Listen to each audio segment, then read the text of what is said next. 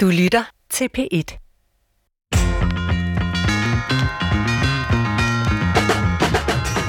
Du kan tage elevatoren, bilen, elløbehjulet og rulletrappen.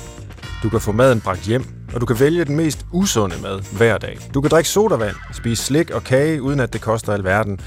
Og du kan ligge i sengen eller på sofaen i mange timer hver dag. Du kan med andre ord leve ekstremt usundt, fordi vi har opbygget en verden, der gør livet let, inaktivt og rigt på kalorier. Alligevel siger vi, at det er dit eget valg, om du vil være sund. Man kunne jo bare spise mindre og bevæge sig mere, og det er jo principielt korrekt, men i praksis er det ikke så nemt.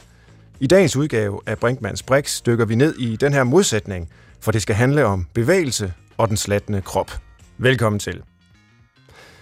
Selvom sundhed, bevægelse og kroppen burde være et forholdsvis neutralt emne, så tror jeg faktisk, at mange enten tænder helt af på det, eller også er totalt interesseret i det. Og så er der også sådan en som dig til retlægger, Christoffer Heide Højer. Kan det passe, at du er sådan en, der løber en tur en gang imellem, fordi du ved, at det burde man, men i virkeligheden så hader du det faktisk? Fuldstændig. Ej, Altså, motion er en pinsel. Ja. Ja. Det er et nødvendigt onde, for ikke at lægge sig ud for meget. så du gør det faktisk. Du bruger tid på det. Ja, ja fordi jeg, jeg ved, at benefit er øh, pizza. okay, det er for at få pizza. Ja, og prøve at spise salat en gang imellem, sådan så der er et eller andet form for regnskab. Men det er virkelig noget, jeg synes er irriterende. Øhm, og så er det også irriterende at være i studiet med sådan en åleslank herre som dig, Svend, der altid løber og cykler. Du cykler nogle gange fra Randers til studiet her i Aarhus for eksempel, bare fordi det kunne man lige så godt.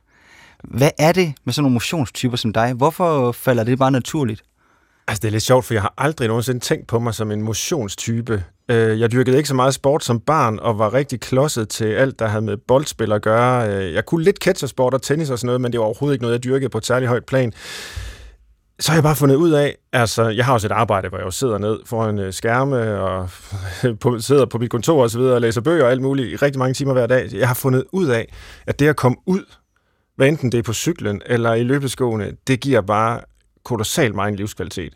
Men at det kan godt være, at jeg lyder heldig, eller mangler selvindsigt eller noget, men jeg tænker ikke om, om det som noget, jeg gør for at være sund. Jeg tænker om, at det gør mig glad. Øh, jeg tænker godt, når jeg løber, kommer hjem med nye idéer. Øh, kan bare godt lide at være udenfor. Øh, jeg vil også gøre det, selvom det var usundt. Altså, hvis nogen sagde, at det koster tre leveår i dit liv, at du bruger tid på at cykle og løbe, så tror jeg, jeg vil gøre det alligevel. Er det rigtigt? Det tror jeg. Altså, det, det er jo, men det er jo Det er kontrafaktisk. også dejligt Det at ryge, og det koster lidt lever, men det gør du jo ikke. Nej, men altså, det har jeg aldrig gjort, så det ved jeg ikke, om det er rart, men det er da dumt at begynde på det. Okay. Ja. Nå, nu bliver det et sidespor. Men det, som jeg godt kunne tænke mig at spørge dig om, Svend, det er, er det her motion? Fordi nu, sådan har jeg det lidt selv, mm. og det er noget, jeg slår mig selv i hovedet med, og det tror jeg rigtig mange gør. Mm-hmm. Øhm, nu siger du, at du bare er kommet til dig, og du bare godt kan lide at komme ud, og du gør det, selvom du er. Men hvad er det egentlig, der er på spil, når vi gerne vil motionere, men simpelthen ikke kommer op af sofaen? Ja, altså, vi har jo en krop, en, øh, vi er fysiologiske organismer, som øh, det kan vi ikke rigtig øh, ja, løbe fra, om jeg så må sige. Men øh, vi, vi er beregnet til at løbe, øh, eller gå, eller bevæge os, eller løfte ting, og, altså bevæge os rundt i, øh, i landskaber, sådan rent evolutionært. Øh, der er en del, der taler om en, en mismatch mellem den måde, vi er skabt på biologisk, og så det øh, samfund, vi har indrettet. Øh, så vi burde bevæge os meget mere, langt de fleste af os formentlig. Og øh, når man gør det, så opdager man jo, altså nu lyder jeg jo virkelig som sådan en øh, preacher øh, lige pludselig, og det lægger mig egentlig ret fjernt. Øh, men hvis jeg skal tale ud fra mig selv igen, så vil jeg sige, man, man opdager jo faktisk, hvor fantastisk skønt det er at øh, bevæge sig, når man går i gang med det. Og, altså sådan noget med at gå en tur, for eksempel, det kan næsten alle gøre. Næsten alle kan lære at løbe. Det er utroligt taknemmeligt. Altså, det eneste, det kræver, det er, at man gør det, og man bliver automatisk bedre. Øh, det er så nemt at øve sig på det. det ja. Ja, nu stopper vi prædikant. ja, det er godt. Det, det, det bliver for meget. det, jamen, det jeg godt vil også vil høre, det er, hvordan påvirker vores krop så vores mentale helbred? Altså, jeg, jeg havde nær sagt, selve det spørgsmål hviler jo på den præmis, at der er forskel på krop og sjæl, altså mm. på det fysiske og det mentale. Og Det tror jeg også, der er for de fleste danskere. det er der jo selvfølgelig også i en eller anden forstand, men det er måske også en distinktion, en forskel, vi laver på baggrund af en bestemt øh, opfattelse af mennesket, som vi har arvet fra vores kultur og vores historie, og det er ikke nødvendigvis den opfattelse, man har andre steder i verden. Øh, på engelsk er der jo nogle forskere nu, der taler om the body-mind, altså for ligesom at opfinde et begreb, der sammenknytter de to, så der ikke er en krop, en body på den ene side, og et sind eller et mind øh, på den anden side. Altså, vi er jo et menneske, øh, der både har øh, fysiske og øh, psykiske og alle mulige andre egenskaber, og det kan man altså ikke bare sådan øh, skille fra hinanden. Mm. Og det, nu skal vi måske også lige zoome ind og sige, det vi egentlig mm. godt vil tage op i dag, det er jo det her med, at det ser ud til, at der er en stigende, stigende antal af livsstilssygdomme blandt danskerne. Ja. Vi bliver mere overvægtige, vi bliver mere stresset. Øh, vi har det generelt ikke altid super godt med for eksempel at komme ud og få dyrket noget motion. Det, det er faktisk gået okay for mange under corona-nedlukningen jo. Altså, og, det der med at komme ud og gå, er der mange, der er begyndt på. Ja, og nu introducerer jeg så lige et begreb, der nok bliver brugt flere gange i dag, med det her med sundheden. Sundheden i Danmark. Ja. Hvad er det for noget, når vi taler sundhed? Fordi jeg tænker, det er ikke et, et, noget, vi alle sammen forstår som det samme. Nej, og det er også utrolig svært at få hold på, hvad det er. Øh, hvis man går til lærebøgerne, så er der jo et hav af forskellige definitioner på, hvad sundhed er. WHO, altså The World Health Organization, der kan man sige, de burde vide det. Øh, de definerer sundhed som noget i retning af den fuldstændige fysiske, mentale og sociale velvære. Og øh, altså lige så meget jeg selv elsker at bevæge mig og komme ud og løbe og cykle og alt det der, lige så kan sige, bekymret bliver jeg, når en bestemt opfattelse af sundhed sætter sig igennem, eksempelvis den, som WHO øh, taler for, som ingen af os kan leve op til. Altså, ingen mennesker er jo fuldkommen fysisk, mentalt og socialt i harmoni og føler velvære. Øh, betyder det så, at vi alle sammen er usunde? Betyder det, at vi alle sammen er utilstrækkelige? Skal vi alle sammen gå og have dårlig samvittighed? Det er jo den anden side af det her, og det er måske det, vi flere gange har taget op, også i Brinkmanns Brix, altså sundhedsreligionen, og kritiseret de her for, øh, forestillinger om sundhed, vi gør os. Og det, det kan også være, at det bliver et spor i dagens samtale. Men jeg synes også, det er vigtigt, at vi fokuserer på, øh, ja, lad os bare sige, øh, selve sundheden. Øh, en, en, en, en sund sjæl i et sundt lame, det må være øh, målet og indkreds. Hvad kan det være i Brinkmanns Brix i dag, og hvorfor er det så svært at opnå?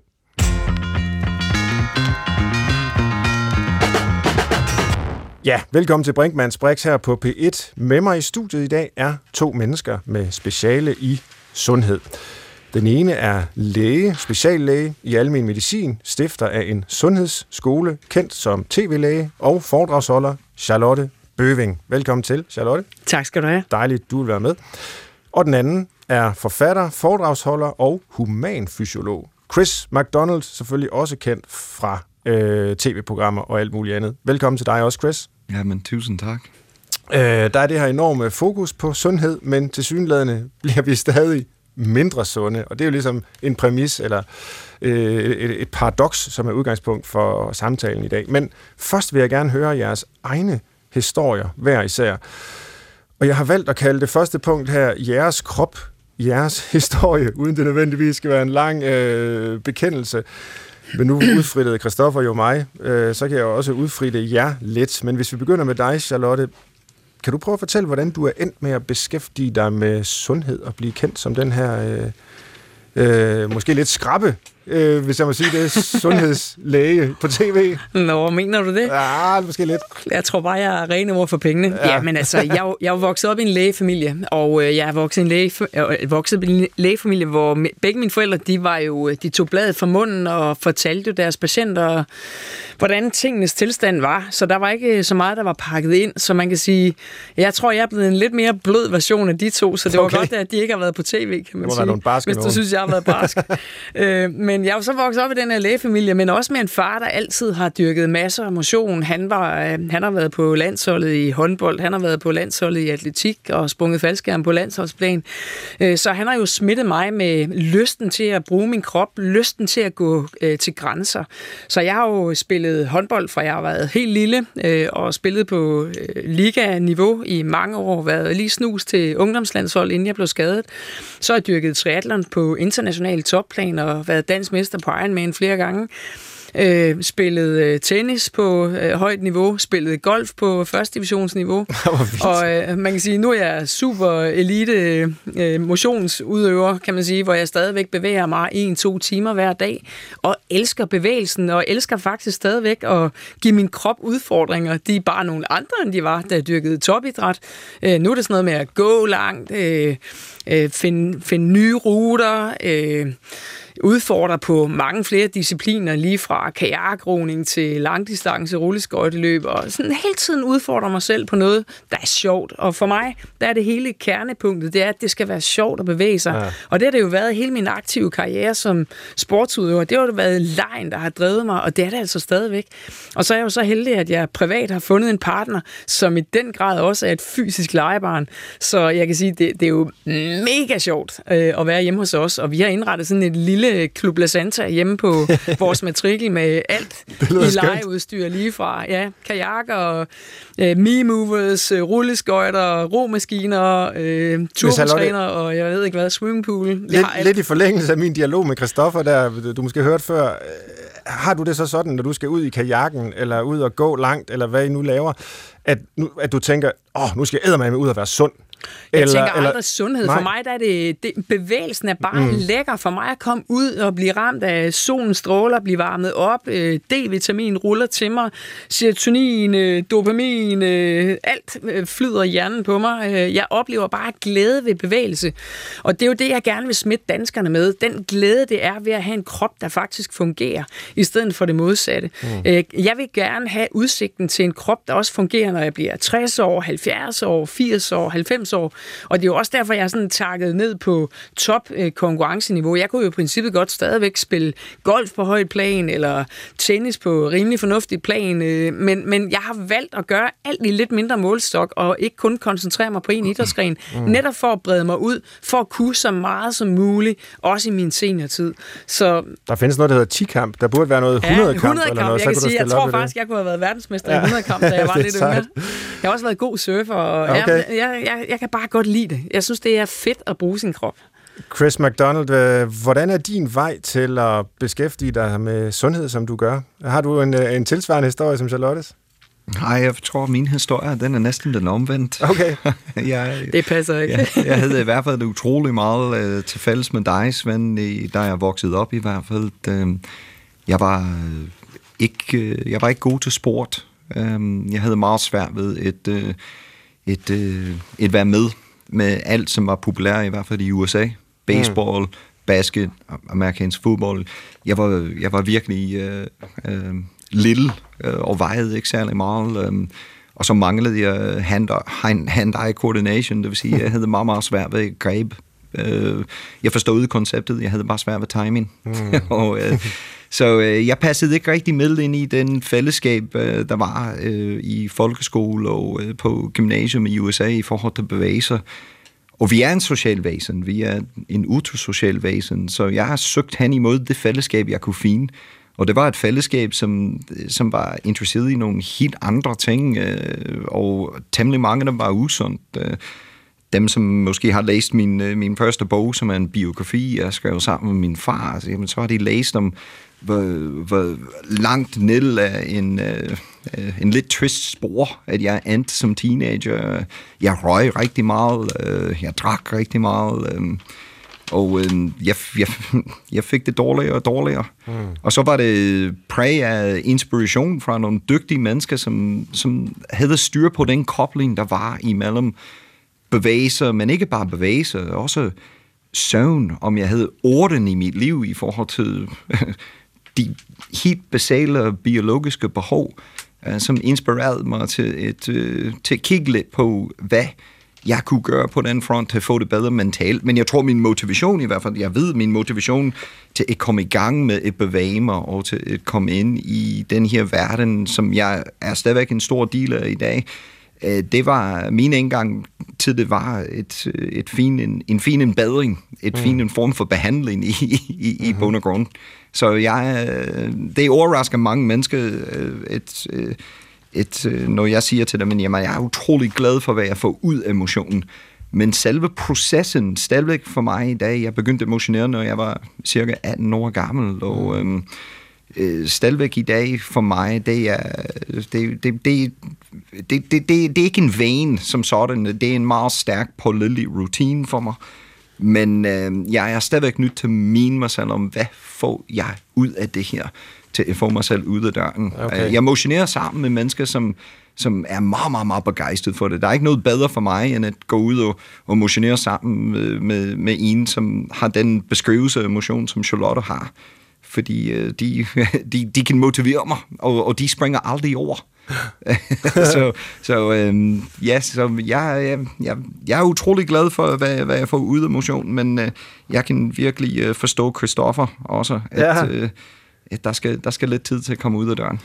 Og Chris, øh, hvis du skal sige noget om, øh, og, og Charlotte så bagefter kan få lov at følge op, men Chris, hvis du skal sige noget om status på øh, krop og sundhed i Danmark i dag, Hvordan ser du så det? Altså, jeg har din bog her fra 2020, øh, som er virkelig grundigt studie. Den hedder Ikke til forhandling, livets ligning, mm. øh, som ikke kun handler om bevægelse. Det gør den også, men den handler også, ja, for det første om, jo, det, altså, det er kaldt mismatch først, øh, bruger du rigtig meget på at beskrive i bogen, mellem hvordan vi sådan evolutionært er udviklet os, og hvordan vi har indrettet vores øh, liv og vores samfund. Men så er der alt muligt om kost og søvn og øh, forskellige parametre, der har med sundhed at gøre. Men hvis du nu her i sådan selvfølgelig lidt kort form skal give en statusopdatering på befolkningens sundhed i Danmark nu, hvordan øh, lyder din dom så? Ja, jeg vil sige, at vi, vi lever i gode tider. Mm-hmm. Ja, det, det gør vi, hvis vi, hvis vi går tilbage bare 200 år tilbage i, i menneskets historie, så var der ja, Øh, halvdel af børn, der ikke overlevede de første fem år af deres liv. Så i forhold til utrolig mange af de problemer og udfordringer i forhold til sundhed, som mennesker har døjet med gennem rigtig meget af menneskets historie, så har vi været utrolig dygtige. Vi har været utrolig dygtige uh, til, et, til at klare rigtig, rigtig mange af de øh, smitsomme sygdomme, som har taget liv for mennesker. Covid-19 har skabt en stor disruption, og er vores generations første uh, introduktion til en pandemi. Mm. Så på, uh, på mange fronter, så er vi utrolig godt kørende, og vi har også formået at forlænge menneskets liv uh, inden for de sidste ja, 100-150 år, så har vi fordoblet den gennemsnitlige livslængde, så utrolig mange af os kan uh, forhåbentlig sige frem til at leve 80 år, måske 90 år. Der, hvor vi har været knap så dygtige, det er til at sikre, at mennesker har de gode livsår. Øhm, ja. De har rigtig meget funktionalitet og kapacitet i de år, at de er her. Og øhm, vi har også skabt en samfund i dag, hvor den kulturelle evolution, det vil sige den ændring i forhold til, hvordan vi lever, har helt klart på mange måder overhaldt vores evolutionære, vores biologiske evolutionære øh, sammensætning. Så vi har en krop og en hjerne, og jeg er utrolig glad for, at I har gjort jer umage til at sige, at øh, vi skal måske passe på med at dele de to op for meget. Mm. Øh, men vi har en, en, en krop og hjerne, som har nogle fundamentalt behov, som, som er skabt af den liv, som vores forfædre har levet. Og der er opstået en mismatch der. Og det er ikke kun i forhold til bevægelser, det er også i forhold til, hvordan vi er sammen med hinanden, og øh, øh, også i forhold til alt det, der foregår i forhold til psykisk social stress i dag, mm. og, øh, og præstationssamfund, som I har haft op så mange gange mm. øh, øh, i, i, i Brinkman's Bricks. Så der er en deal mismatch efterhånden, og det skaber nogle udfordringer. Vi ved i dag, at, at altså, en alarmerende tal er, at to ud af tre øh, danskere lider af en kronisk sygdom. Det er en vanvittig tal. Mm. Øhm, og så, så på den måde er der plads til bedring. Den gode nyhed er, at vi ved, at vi kan forebygge utrolig mange af de forekomst af kronisk livsstilssygdom. Jeg er ikke så begejstret for det begreb livsstilssygdom. Jeg er mere begejstret for mismatch-sygdom, hvor ja. man siger det. Fordi livsstil, det er meget som, åh, det er så der min, det er mig, som har valgt det forkert stil, øh, og øh, rigtig, rigtig mange mennesker, som bliver ramt af de her livsstilssygdomme, jamen det er den måde, at den verden omkring dem er indrettet, som mm. kan gøre det utrolig svært for dem at regulere de instinkter og gener, vi har, Øh, hvis vi tager bare bevægelser, som er fokus i dag, jamen vi er ikke indrettet, vi er, vi er ikke naturligt indrettet med en instinkt til at gå ud og motionere. Vores forfædre, hvis vi går tilbage til den tid, hvor vi eksisterede som jæger samler, som er 99 procent af vores evolutionære historie, jamen jæger samler har bevæget sig, når det var nødvendigt, eller når det var sjov. Mm. Så når man lytter til Charlotte, det er meget tydeligt, at, at, at der, hun synes, det er sjov, og som hun, som hun siger, at, at, det skal være sjov. Det skal enten være sjov, eller skal det være nødvendigt. Problemet er for mange mennesker, som skal ned i Fitness World eller Fitness DK eller en anden sted, jamen det er hverken nødvendigt, og for rigtig mange af dem, det er heller ikke sjovt. Ja. Så hvor er man så, hvis, hvis vores instinkter er indrettet til, et, at vi bevæger os, når det er nødvendigt og når det er sjovt? Hvis ikke det er nødvendigt og sjovt, så er det, det ikke heller på dansk op og bakke. Ja. Så for nu at sammenfatte det, så kan man sige, altså vi lever øh, længere, og øh, altså på mange måder går det rigtig godt, som du siger, øh, børnedødeligheden er nedbragt og alle de der ting, vi kan behandle flere sygdomme osv., men vi lever også længere med alle mulige komplikationer, som mm.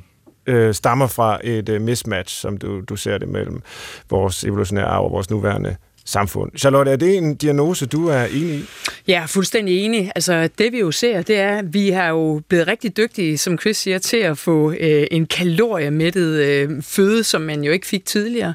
Øh, vi har gode boligforhold, der gør, at øh, vores børn, de vokser op med gode betingelser for at blive lange, høje og slanke, men det er jo bare desværre ikke det, der sker.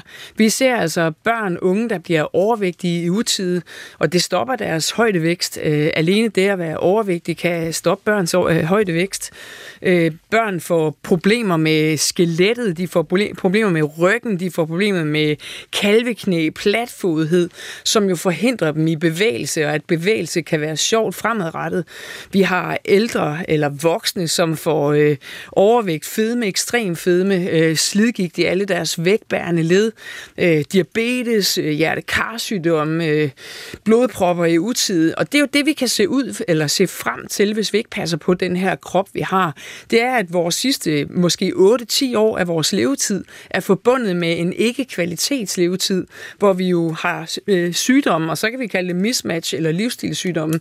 Og så er der jo mange, der forbinder, som Chris også siger, de her livsstilssygdomme med, om det er din egen skyld, øh, ja, eller også så er det samfundets skyld, eller vores måde at leve på skyld. Mm. Øh, mangel på tid, mangel på nærvær, øh, ikke bare nærvær til andre, men også nærvær til sig selv, at have overskud øh, øh, til at leve et liv i balance, fysisk, mentalt, følelsesmæssigt, socialt, øh, praktisk også. Nogle gange er det også noget praktisk, der ikke rigtig lader sig gøre.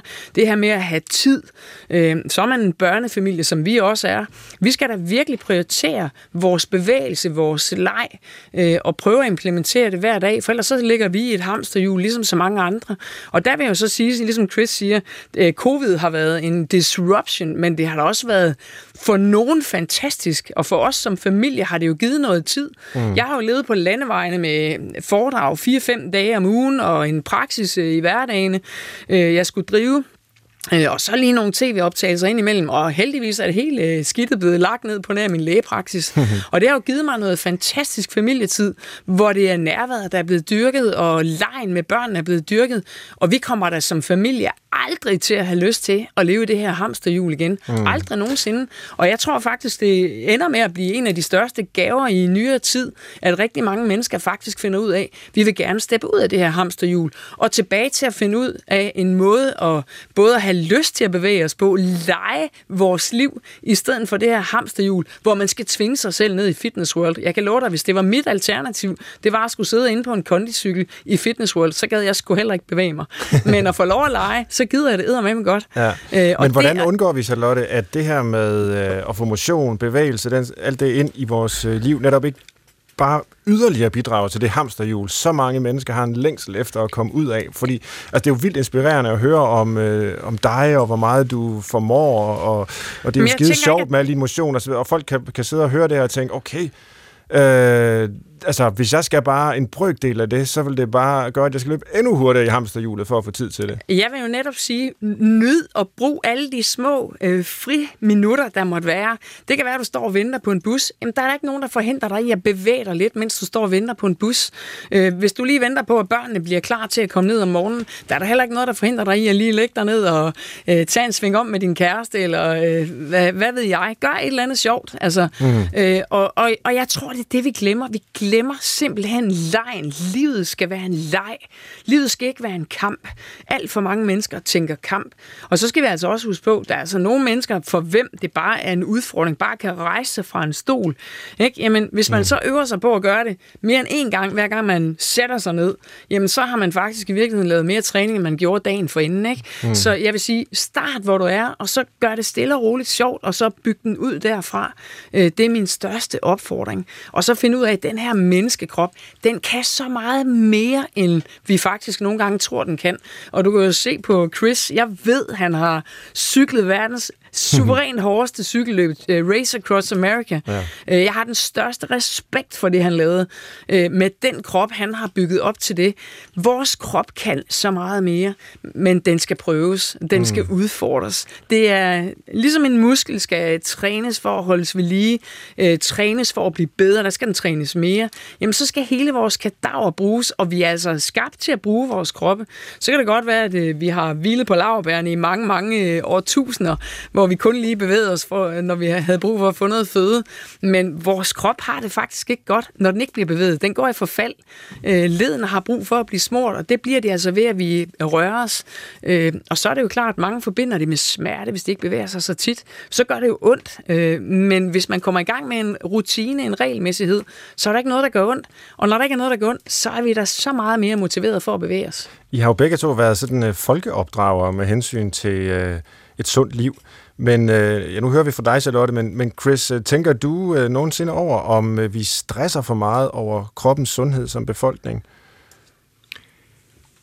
Ja, det er noget, jeg reflekterede utrolig meget på. Øh, jeg, jeg har altid været øh, øh, er bange for et, øh, et, et, et givet menneske dårlig samvittighed. Mm. Jeg er selv klar over at, at den verden, vi lever i i dag, og den situation, utrolig mange mennesker befinder sig i i dag, det gør det virkelig svært for dem at leve op til de, de ting, som er måske, som Charlotte siger, nødvendigt, hvis man vil gerne være velfungerende for nakken nedad, og vi ved, at det, det der foregår fra nakken nedad, det påvirker det fra, fra nakken opad, og, og vi er utrolig oplyst i dag. Vi, vi vil i dag fra motivationsforskningen, at hvis man vil, hvis man vil skabe motivation, så skal man, så skal man hjælpe mennesker med en hvorfor. Man skal mhm. give dem en stærk hvorfor. Hvorfor er det vigtigt? Og det tror jeg, vi er faktisk ret gode til i vores sundhedsvæsen i dag. Jeg tror, vi er ret gode til at oplyse mennesker, at det er vigtigt med motion, det er farligt at ryge. Øh, mange mennesker kan de her anbefalinger, 30 minutter om dagen, 6 stykker frugt og grønt om dagen, lad være med at ryge. Øh, Chris McDonald er også ude og sige, at det er vigtigt med 7-8 timers søvn. Så jeg tror, vi er meget oplyst øh, i forhold til, hvad vi burde gøre. Jeg tror også, at, øh, at, at den svar på hvorfor, jamen, man kan bare tage sig sin lag og få at vide alle de ting, som kan gå galt, hvis ikke du kommer i gang snart. Øhm, men udfordringen kan være, at hvis man skaber en hvorfor, men man ikke også gør de ting, som er nødvendigt med den strukturelle i vores samfund, og til at sørge for, at mennesker er klædt på med det, der skal tid til at rent faktisk lykkes med det, vi beder dem om at gøre, så har du en person, hvor du efterlader dem med en stærk hvorfor, men de ikke oplever succes. Mm. Og for mig, en hvorfor minus succes, det er lige med skam, dårlig samvittighed. Og når man får det dårligt, og, og jeg har været der selv det, i de tidsrum, hvor jeg har kæmpet øh, rigtig meget med min egen sind, jamen det er, det er ikke, det er ikke løbeskå, man rækker ud efter mm. lige der. Øhm, det, er, det er mange gange smøger mm. øh, og øh, eller, eller alkohol, eller, eller comfort food, mad. Så jeg tror, at, at hvis, vi, hvis vi virkelig mener det her, og det håber jeg, at, øh, at der er ingen mennesker, der hører med lige nu, som er uenige med mig, at det er, det er ikke rart at være syg. Øh, det, er, det er forfærdeligt, når mennesker bliver syge, og det er trist at sige, at vi har en generation af unge mennesker, som måske, måske vil de leve lige så længe, som vi gør, og måske længere, men de vil have færre år, hvor de, hvor de er godt kørende fysisk og mentalt, end deres forældre. Og det er muligvis første gang i menneskets historie, at det er skidt, og vi vil, at vi kan forebygge det. Vi, vi ved, hvad der skal til i dag. Men spørgsmålet er, om vi er villige ikke bare som individer, men vi er villige til at gøre det som en samfund. Man taler utrolig meget om selvregulering. Regulering af sine egne følelser og tanker og adfærd, vaner. selvregulering er vigtigt, og, og, og jeg kommer fra USA, så jeg er den første til at sige, ja, selvregulering og selvansvar er vigtigt. Men hvad med co-regulering? Mm. Og hvad med at huske, at, at, at vi er en social væsen, hvor i modsætning til alle andre væsener på den her planet, jamen vi har ikke rigtig et miljømæssigt nischer. Man vil sige, aber, de har behov for træer. Isbjørn, nischen er den arktiske sne og is. Men, men, men for os som mennesker, jamen vores niche er andre mennesker. Og hvis man er kommet ind i en, øh, en, en social arv, eller bare har en gruppe mennesker, hvor motion ikke er på dagsordenen, og at ikke ryge ikke er på dagsordenen, så er det utrolig svært, og vi skal, vi skal, vi skal skabe øh, selvfølgelig en hvorfor. Vi skal mm. skabe den del af motivation for mennesker, men vi er også nødt til at sørge for, at det er muligt for mennesker at få det gjort. Og, øh, jeg sidder og tænker på, øh, altså det er jo fantastisk spændende det her, og Christoffer starter med at spørge mig om mine motionsvaner, og så siger jeg, at det handler ikke om at være sund, og det er altså ikke noget, vi har planlagt på, på forhånd. Øh, Charlotte siger det samme, det er fordi, det er sjovt, øh, og hun tænker ikke på, at hun skal ud og være sund. Og, og, og Chris, når du fortæller nu, så taler du jo i en eller anden forstand ikke bare om sundhed. Du taler jo om det gode liv for mm. mennesker. Øh, og jeg, jeg får så bare den tanke, at måske er noget af det, der også afholder folk fra det her, at det er faktisk selve sundheds begrebet og retorikken omkring mm. sundhed og alt det folk øh, pludselig mener, det kræver. Mm. Burde vi i højere grad tale om de her problematikker øh, som del af det gode liv, i stedet for hele tiden at, at få det hen under sundhedshatten? Ja, hvis du spørger mig, jeg synes, det er en enormt spændende vej at gå ned af. jeg, jeg tror også, jeg ved også, at du er selv øh, interesseret i mm-hmm. og øh, har, har læst øh, øh, de, de gode gamle stoiker og, ja. og andre filosofer, øh, jamen, de peger også hen imod et, et, et det gode liv. Det findes ikke bare ved at dyrke sin krop, men der er ingen tvivl om, at de mente, at, at, at, at det var vigtigt med en sund lem. Mm. Øhm, så så jeg, jeg, jeg, jeg vil synes, det vil, være, det vil være dejligt. Og så også, hvis vi kunne score nogle af de billige point med at sige, jamen, hvor tilbringer mennesker utrolig mange timer hver dag? Hvor kan man lave om på nogle ting i den strukturelle, de omgivelser, man skal befinde sig i, de sociale økosystemer, og også bare de helt bogstaveligt talt strukturelle omgivelser, de befinder sig i, jamen det er arbejdspladser, og det er vores skoler, jeg lavede et program med Danmarks Radio tilbage i 2007, som hed Chris på skolebænk, hvor vi kiggede på, hvad var det ski, hvis vi fik en, en teams motion lagt ind på, på skoleskimet hver dag. Jeg ved godt, at det står på skolereform, men, mm. men vi er ikke særlig gode til at få det implementeret, og, og vi vil i dag, at 85 øh, procent af danske unge mellem 11 øh, og 15 år, de bevæger sig mindre end en time om dagen, og Verdens Sundhedsorganisation, de anbefaler, det er en time, øh, og vores hjernes udvikling er dybt afhængig af tilstrækkelig nok bevægelser. Den er også dybt afhængig af tilstrækkelig nok søvn. Og vi ved også, at der er kun cirka 5% af 15-18-årige, som, som går på en erhvervsuddannelse, som sover de der 8,5-9 timer, de har behov for. Så der er utrolig meget mismatch bare på den biologiske, men det er også over på den sociale, som Charlotte var inde på, og som, som du er også en stor fortaler for. Så vi er, vi er nødt til at kigge på, hvad kan vi gøre i de her institutioner og på arbejdspladser til at skabe gode odds for, at vi kan få indfriet vores dybeste fundamentale behov. Og de fundamentale behov, om, om vi siger, at de er vigtige for det gode liv, eller til at forebygge, de, ja, Mm. Lad os gå videre lige om lidt til, øh, til, til løsningerne, som jo bestemt også kan være på et strukturelt plan, men jeg skal lige høre vores læge, Charlotte. Mm. Nu er det ikke, fordi du skal være øh, eksponent for hele lægevidenskaben, men øh, den her tanke omkring, altså, øh, måske er det det gode liv, vi i højere grad trænger til at tale om, snarere end sådan et mere snævert fokus på sundhed. Er det noget, du tror, lægevidenskaben kan være åben for? Fordi det er jo ikke måske hele mennesket, der traditionelt, øh, jo, hvis man går langt tilbage, men jeg har indtryk af, at den moderne lægevidenskab, selvom den har sådan en biopsykosocial øh, tilgang til mennesket, som man kalder det, så er det jo måske i høj, højeste grad det, det biologiske, og det skal det måske også være, øh, man, man får øh, råd og vejledning om, når man går ned til lægen. Men, men det er jo faktisk det, der er skræmmende, mm. at det ikke sker. Fordi ja. det, der faktisk sker, det er, at vores sundhedsvæsen, det hedder jo sundhedsvæsen, ja, netop. men det burde jo hedde sygevæsen. For vi tager os af sygdomme i Danmark. Mm. Man kan heller ikke gå ned til sin læge og sige, jeg vil godt lige have lavet sådan et helbredstjek. Det har vi faktisk ikke ret til eller lov til. Øh, det er ikke en del af overenskomsten, at det kan vi få betalt. Det er faktisk noget, man skal ud og have finansieret. Og det burde jo være lige modsat, at man kunne øh, få stillet midler til rådighed for at gå ned og sige, hvordan kan jeg gøre min sundhed bedre for vejledning til det. Nej, vi reparerer først på skaderne, og det er det, jeg synes, der er hele, det er, hele, det er der, vi skal vende det hele på hovedet. Øh, og så synes jeg jo, vi skal have meget mere fokus på mental sundhed, end vi har i dag. Og mental sundhed for mig, det er jo meget mere nærvær. Det er meget mere, at øh, vi bruger tid med hinanden, og ikke sidder med sociale medier og konkurrerer om, hvem der kan lægge det flotteste billede op, mest perfekte billede af ens krop eller ansigt i den øh, rigtige vinkel. Øh, og alle andre sidder og føler sig forkerte, når de sidder og kigger på, og alle dem, der lægger noget op, de ser godt nok øh, gode ud. Vores unger, vi har sådan en hel generation af unge mennesker, der har depressioner og har mangel på selvværd, for det, de sammenligner sig med, det er noget, der er perfekt på sociale medier. Øh, voksne mennesker, der bruger timer på sociale medier. Tænk, hvis vi brugte lidt af den tid på nærvær. Og der tror jeg faktisk, corona har været med til at flytte lidt på det. Ligesom corona har været med til at flytte lidt på det her med hjemmearbejde. Øh, der vi ikke skal transporteres til arbejde. Mange har kunnet nøjes med at sidde derhjemme, og når jeg siger sidde derhjemme, det er jo ikke fordi, man ikke er lige så produktiv. Det kan man sagtens være. Øh, og man har bare fået noget transporttid for ærende, hvor man ikke ligger på landevejen, eller ligger og flyver til Sydeuropa for at holde et eller andet åndssvagt møde, der kunne holdes på Skype. Mm. Så man kan sige, vi har fået nogle nye muligheder i det her corona, til måske i virkeligheden at kigge på, hvad er det egentlig, vi vil bruge vores tid på?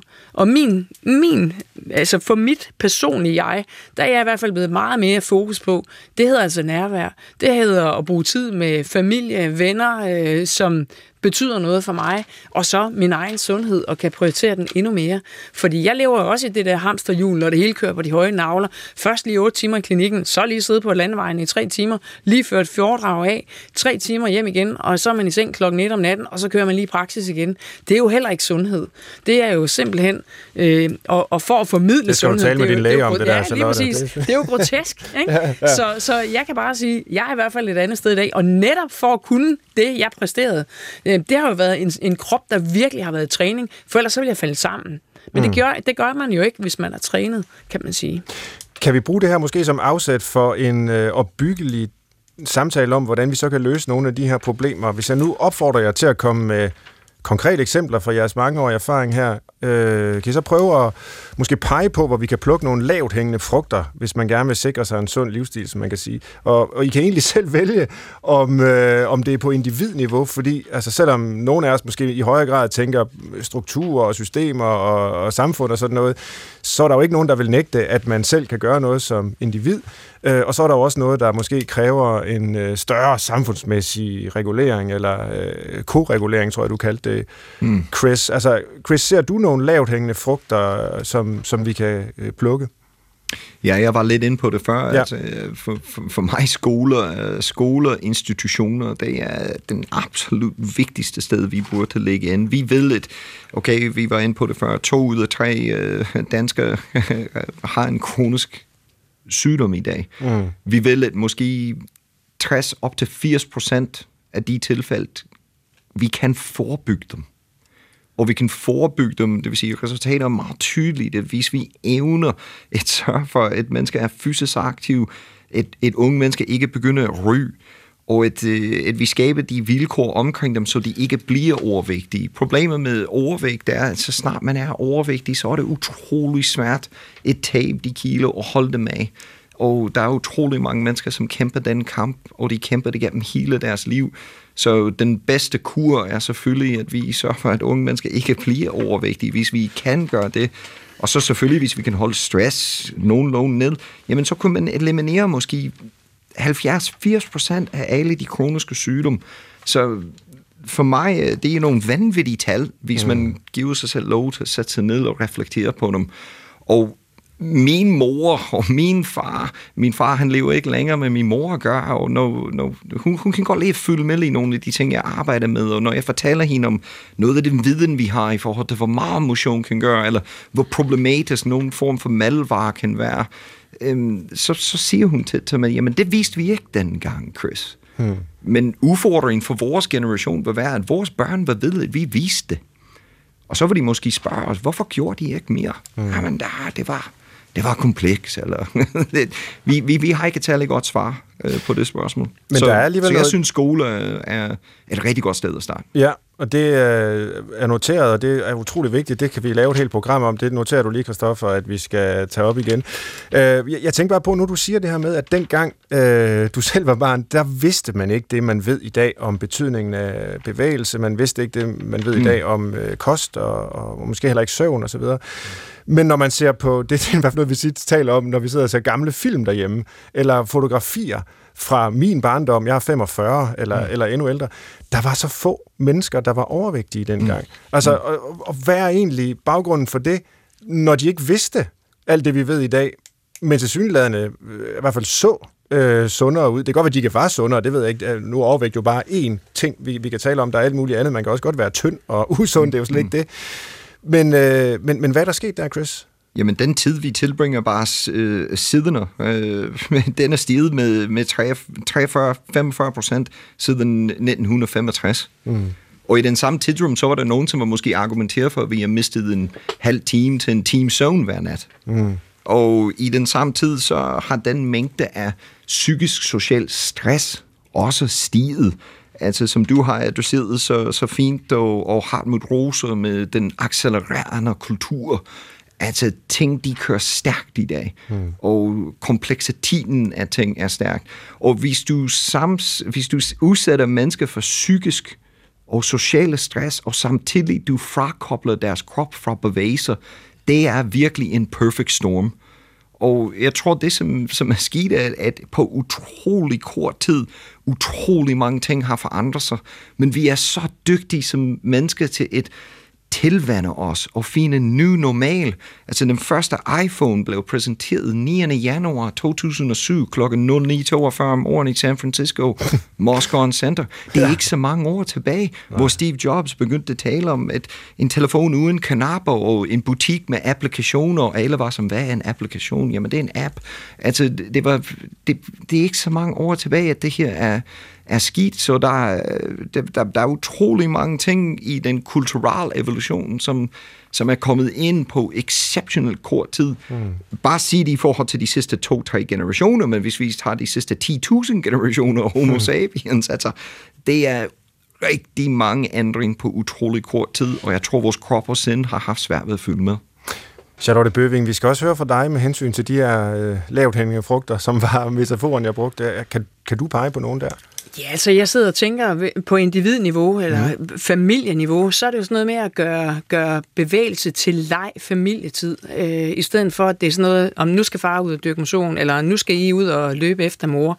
Så man ligesom gør det til noget sjovt, hyggeligt, som optag til et måltid, eller lige efter et måltid, øh, hvor man er samlet som familie.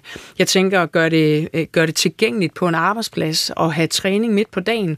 Øh, det vil man faktisk vinde rigtig meget ved. Øh, rigtig mange vil faktisk få koncentrationsboost, øh, adrenalinboost, der gør, at man faktisk også klarer eftermiddagen med stor produktivitet.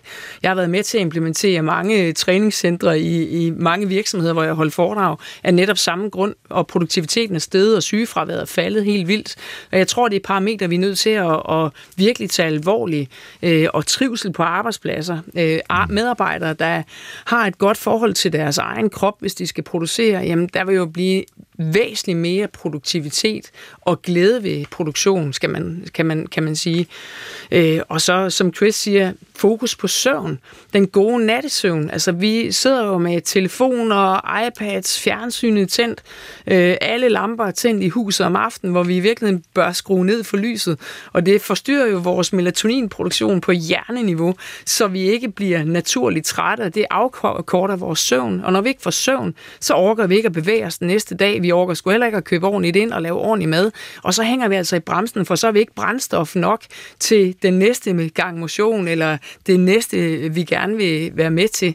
Så jeg tror, det er sådan en, vi er nødt til at anerkende, at, at vi er nødt til at skaffe os noget mere tid, øh, og, og tid til os selv, tid til familie, tid til øh, at dyrke øh, vores krop øh, og belønne det på, på samfundsniveau. Belønne, at man måske fratager noget af momsen på sunde fødevarer og skruer den op på usunde fødevarer, ligesom man i forvejen har gjort, gjort gør cigaretter meget, meget dyre. Altså, hvis cigaretter skulle koste det, de koster i, i mistede leveår og, og i sundhedskroner, øh, vi er nødt til at poste i sundhedsvæsenet på grund af øh, kold og øh, livsstil, øh, livsstilsrelaterede sygdomme, jamen så burde hver cigaret jo måske koste 100 kroner. Øh, det vil være et reelt bud. Det er faktisk et godt punkt. Det, så, så, ja, ligesom så, den, der forurener, også skal betale for, lige, at Lige præcis. Det, det, det var jo et godt sted at starte. Ja. Og igen, Chris siger, at, at vi ved bedre i dag, og så er det jo paradoxalt, at der aldrig har været så mange unge ryger, som der er i øjeblikket, til trods for, at vi faktisk ved rigtig meget. Og så måske prøve at sige, hvad er det så, de unge vil med det her tobak? Jeg tror, det er oprør. Jeg tror ikke, at det er, fordi de sidder og tænker, nu skal jeg øh, lære at ryge, og nu skal jeg, øh, nu skal jeg se voksen ud. Jeg tror, det er oprør mod en forældregeneration, der prøver at pådutte dem en måde at være på. Øh, de unge mennesker øh, lære alt gennem en telefon. De skal jo lære så meget viden, som man tror, det er løgn. Hvis vi går bare 200 år tilbage, jamen det man øh, lærte på en levetid, et lev, øh, altså den tid man levede, kunne stå måske i en udgave af New York Times. Prøv at se en videnstank, unge mennesker har i dag. De er bare blevet akavet, når vi snakker at være sociale. Og det er måske der, vi kan klæde vores børn allerbedst på, nemlig at være socialt bedre begående væsener, øh, så man har lyst til det her sociale samvær, der kan være med bevægelse, øh, også med andre mennesker. Det tror jeg er en af de virkelig gode veje, vi kan gå som samfund.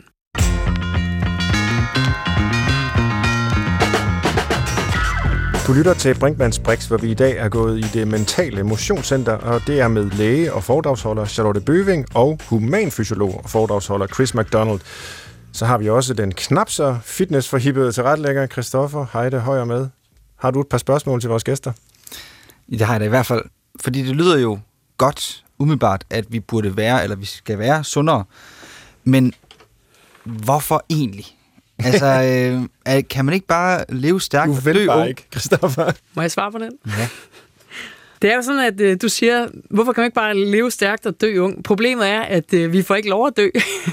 vi er blevet for dygtige. oh, det er, læger, det er lægernes skyld. Ikke? Det er faktisk lægernes skyld. Vi er blevet for dygtige. Det betyder, at vi lever jo rigtig længe med alle de skavanker, vi så kan nå at byde os selv. Og det vil sige, at det bliver rigtig mange leveår med livsstilssygdomme og konsekvenser af en dårlig livsstil, som faktisk gør, at livet bliver et helvede. Og vi må ikke slå folk ihjel i dag. Ikke? Øh, det gør vi kun med vores kæledyr, ikke? Øh, når de ikke kan mere. Men mennesker, der er udslidte, øh, de får sgu ikke lov at dø i dag. Så, så jeg vil sige, det er et meget, meget dårligt slogan. Lev stærkt og dø ung. Jeg vil jo hellere sige, lev stærkt og, og pas din krop og dø stærk. Ikke? Mm. Det er meget federe. Jeg kommer til at tænke på, jeg ved ikke, om I kender Barbara Ehrenreich, sådan en uh, amerikansk mm. kommentator og analytiker i de her spørgsmål. Hun er, hendes, jeg tror, det er hendes seneste bog, hedder Natural Causes, hvor, uh, altså naturlige årsager, hvor, hvor, hvor hun siger præcis det, du er inde på der, Charlotte, og analyserer det, altså at vi, vi får ikke lov at dø. Mm. Og hun har sådan i første kapitel nogle vidunderlige formuleringer omkring, jeg tror, hun er blevet 5-76, hvor hun skriver den. Altså nu, så skriver hun, now I'm old enough to die. Mm. Altså, nu, nu, nu gider jeg ikke mere. Mm. Altså jo, hun vil godt leve, det er ikke, fordi hun har et dødsønske, men hun gider ikke at tænke over hele tiden. Mm.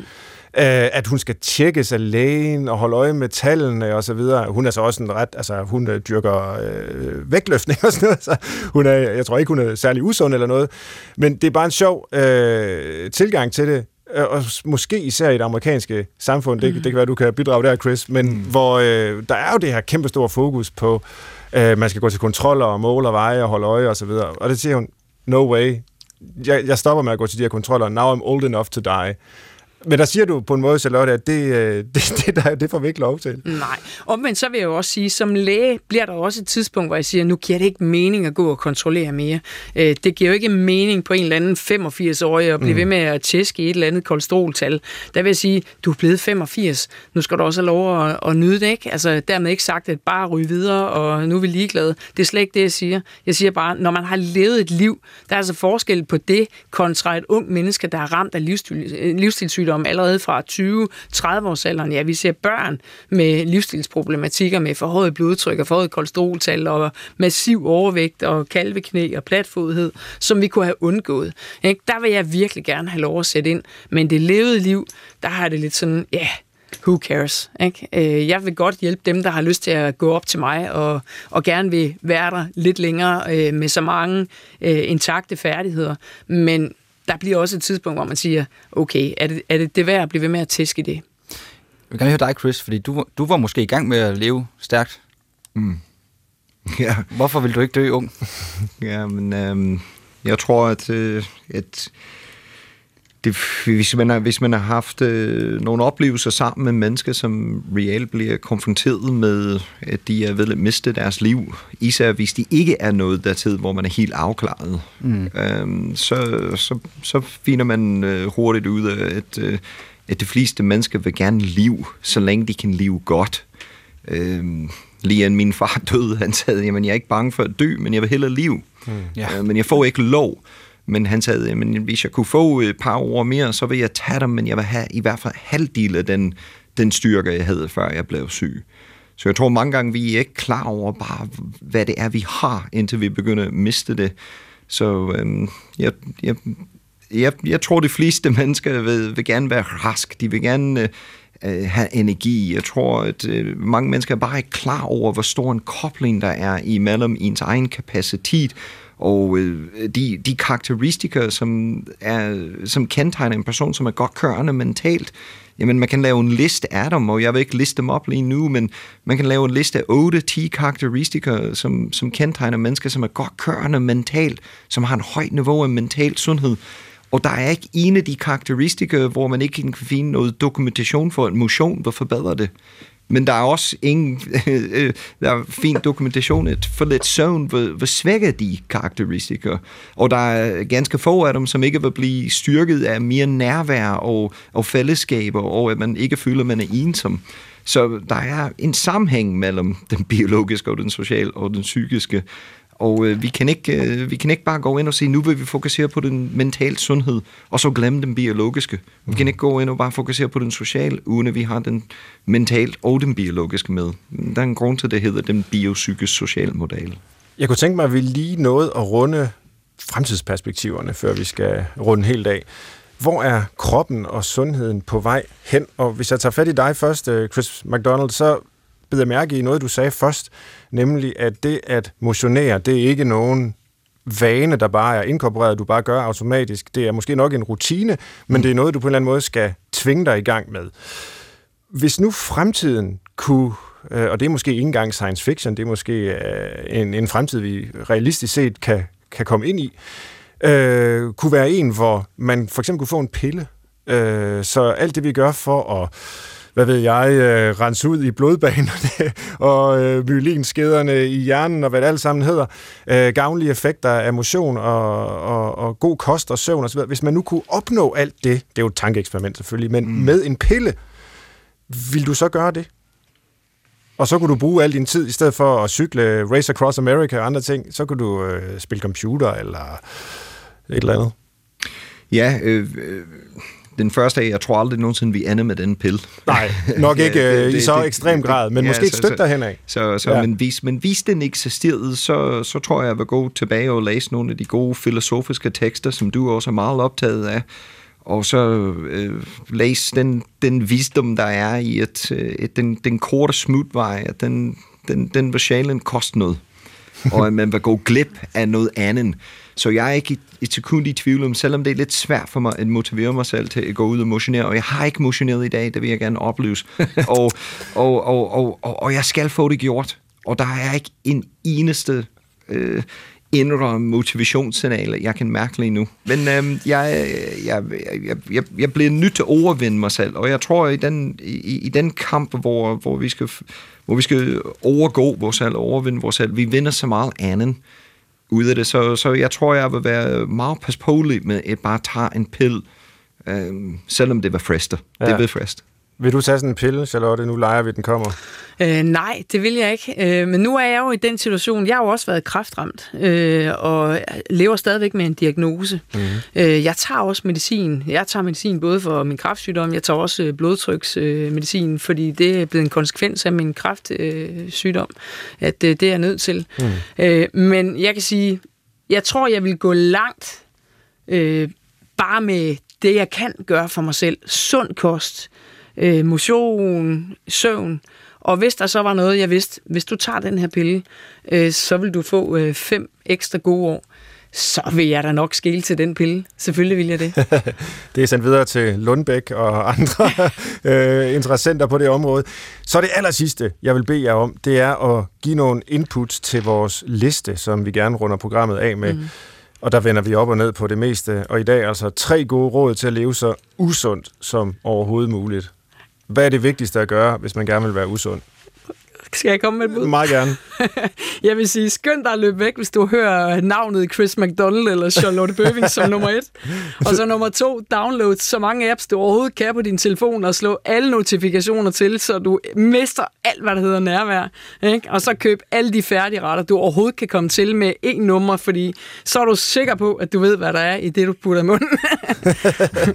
Uha, to af dem, dem, øh, dem kan jeg nærmest leve op til. Uh, I hvert fald det med telefonen og færdigretterne en gang imellem. Men jeg synes, jeg lytter til jer, uh, så det er i hvert fald et af dem, som er god nok. Nå, det var, det var hurtigt og imponerende. Uh, Chris, har du tilsvarende input til at, at leve så usundt som muligt? Ja, vi slipper, vi slipper selvfølgelig ikke for tobak. Vi er nødt til at nævne tobak. Ja, at, at, begynder at ryge. Det er stadigvæk den største problem, vi har ja. i, i forhold til folkesundhed, det er tobak. Og så vil jeg sige, at den, den næste vil være et, øh, et, prøvet, et, et, et fint sted, et sæt sig øh, og, øh, og, og tilbringe utrolig mange timer i en stol hvor du ikke arbejder sammen med, og alle er i kontakt med andre mennesker.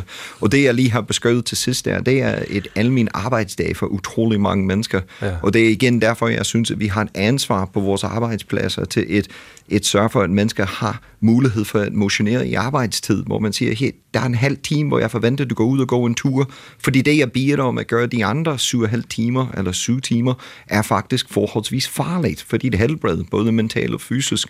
Så øhm, det vil være mit bud. Ry, sid alene. Sæt dig ned, begynd at ryge og gør det alene.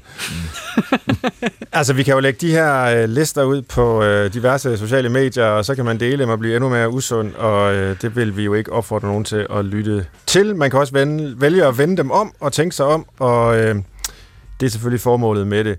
Vi når ikke mere i dagens udgave af Brinkmanns Brix øh, her på P1. Vi havde besøg af læge med speciale i almen medicin, stifter af lægerne Jugendhuset i Varde og foredragsholder, og tv-læge Charlotte Bøving, samt forfatter, foredragsholder og humanfysiolog Chris McDonald. Tusind, tusind tak til jer begge to for at være med i den her samtale. Til retlægger var som altid Christoffer Heide Højer. Jeg var verden og hedder Svend Brinkmann. Gennem hele året har DR fokus på temaet Sammen i bevægelse, så du slipper ikke for at støde på temaet igen et eller andet sted i DR's mange programmer. Men lige nu, der er vi færdige med motionen. Vi vender tilbage til hovedet og psykologien og meget mere i næste uge. Jeg håber, vi høres ved.